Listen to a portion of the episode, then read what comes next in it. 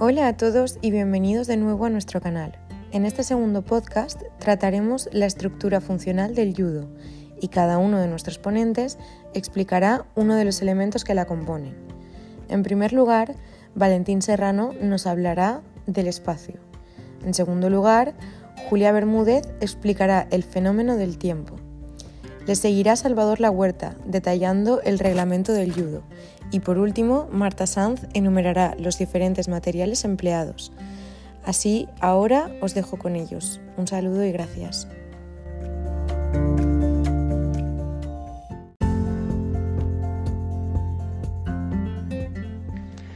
En cuanto al espacio, en el judo se practica sobre un área cuyo material suele ser el tatami, o en su defecto algún otro material de características similares, como puede ser el polietileno.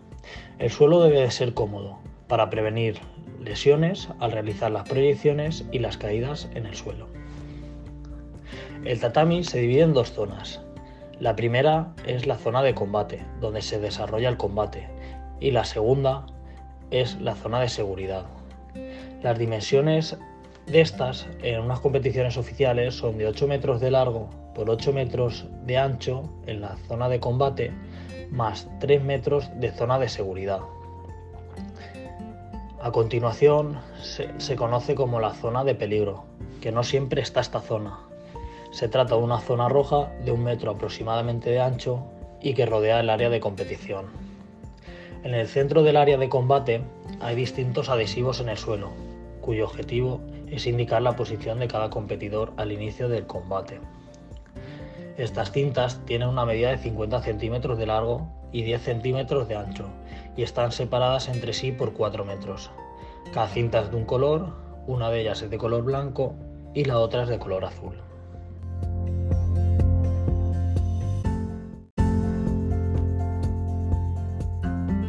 En cuanto al tiempo, cabe decir que en el pasado, en la competición masculina, los combates tenían una duración de 5 minutos. Pero en 2018 todo esto cambió y desde entonces todas las competiciones organizadas por la Federación Internacional de Judo son de 4 minutos, tanto en la competición masculina y en la femenina. También cabe destacar que cualquier competidor tiene derecho a un descanso de 10 minutos entre combate y combate. Una vez se haya acabado el tiempo de combate, la victoria será para el, deportista que su técnica tenga más valor o en caso de empate a valores de técnica, gana el que menos sanciones tenga. En caso de fin de tiempo con empate a valores de técnica y sanciones, existe la técnica de oro, que es cuando no se ha registrado valor de técnica alguno o cuando figura exactamente el mismo tanteo para cada uno de los títulos, y cuando el número de amonestaciones es el mismo para ambos competidores. El combate se, se decidirá mediante la técnica de oro, como he dicho antes, entonces el árbitro anunciará Jaime, reiniciando de nuevo el combate de forma normal. No hay periodo de descanso entre el final del combate inicial y el, y el comienzo del combate en técnica de oro. Y el combate terminará en el momento en el que se marque un valor de técnica o se penalice a uno de los dos competidores con una sanción. Eh, también, para finalizar, cabe decir que la técnica de oro no hay límite de tiempo.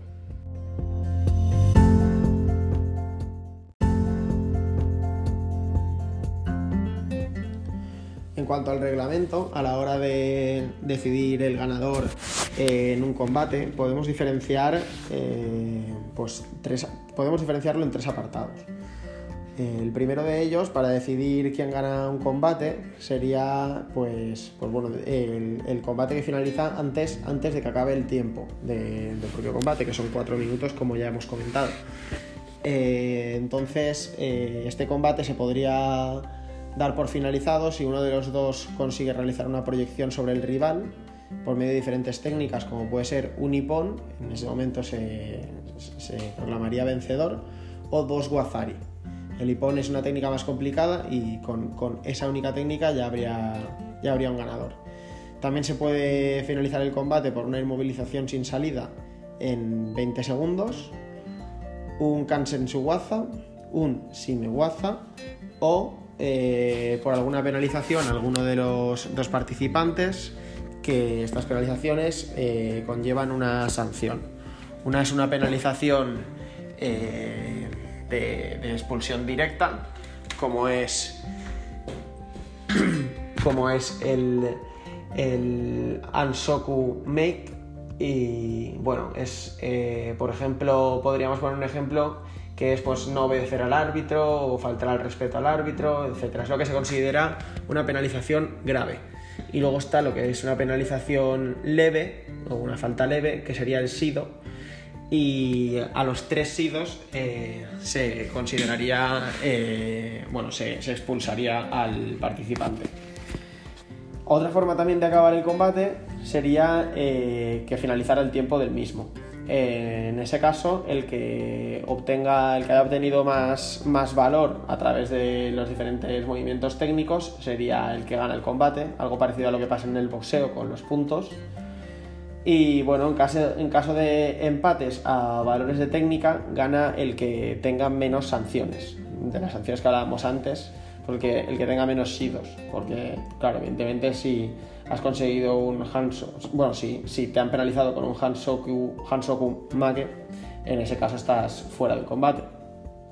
Y luego el último caso para decidir un vencedor sería que, que el tiempo haya finalizado y hayan quedado completamente en empate, entonces se, realiza lo que se llama la técnica de oro, que consiste en, que no hay ya límite de tiempo, no hay descanso entre el final del combate y, este nuevo extra, extra tiempo.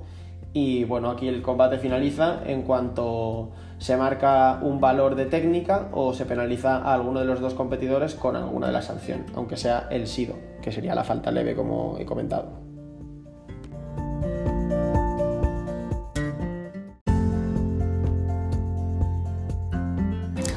Sí, buenas. Eh, voy a hablar del material necesario para practicar judo a nivel de competición y únicamente es necesario eh, tres cosas. El judogi, que es, está compuesto de una chaqueta y un pantalón, que tiene ciertas reglas para la competición, como dónde tiene que llevar puestas las etiquetas, cómo tiene que cruzar la chaqueta, cuánto tiene que medir la manga,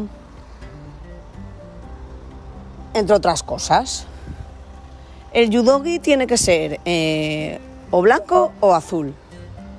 Y es más áspero que otros kimonos de otros deportes como el karate, por ejemplo, porque tiene que ser resistente eh, para aguantar los agarres y tirones que son propios del judo.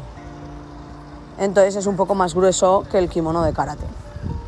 De cinturón, eh, nada, decir que existen ciertos colores, diferentes colores, que son los que establecen los niveles de cada participante. El principiante iría de blanco a marrón, desde el blanco, empezando por el blanco, terminando por el marrón y luego ya entrarían los negros, que hay diferentes dan, o sea, hay diferentes niveles de cinturón negro y acabaría por el nivel súper experto que sería eh, color rojo y bueno, rojo y blanco y rojo. Existen ciertos niveles.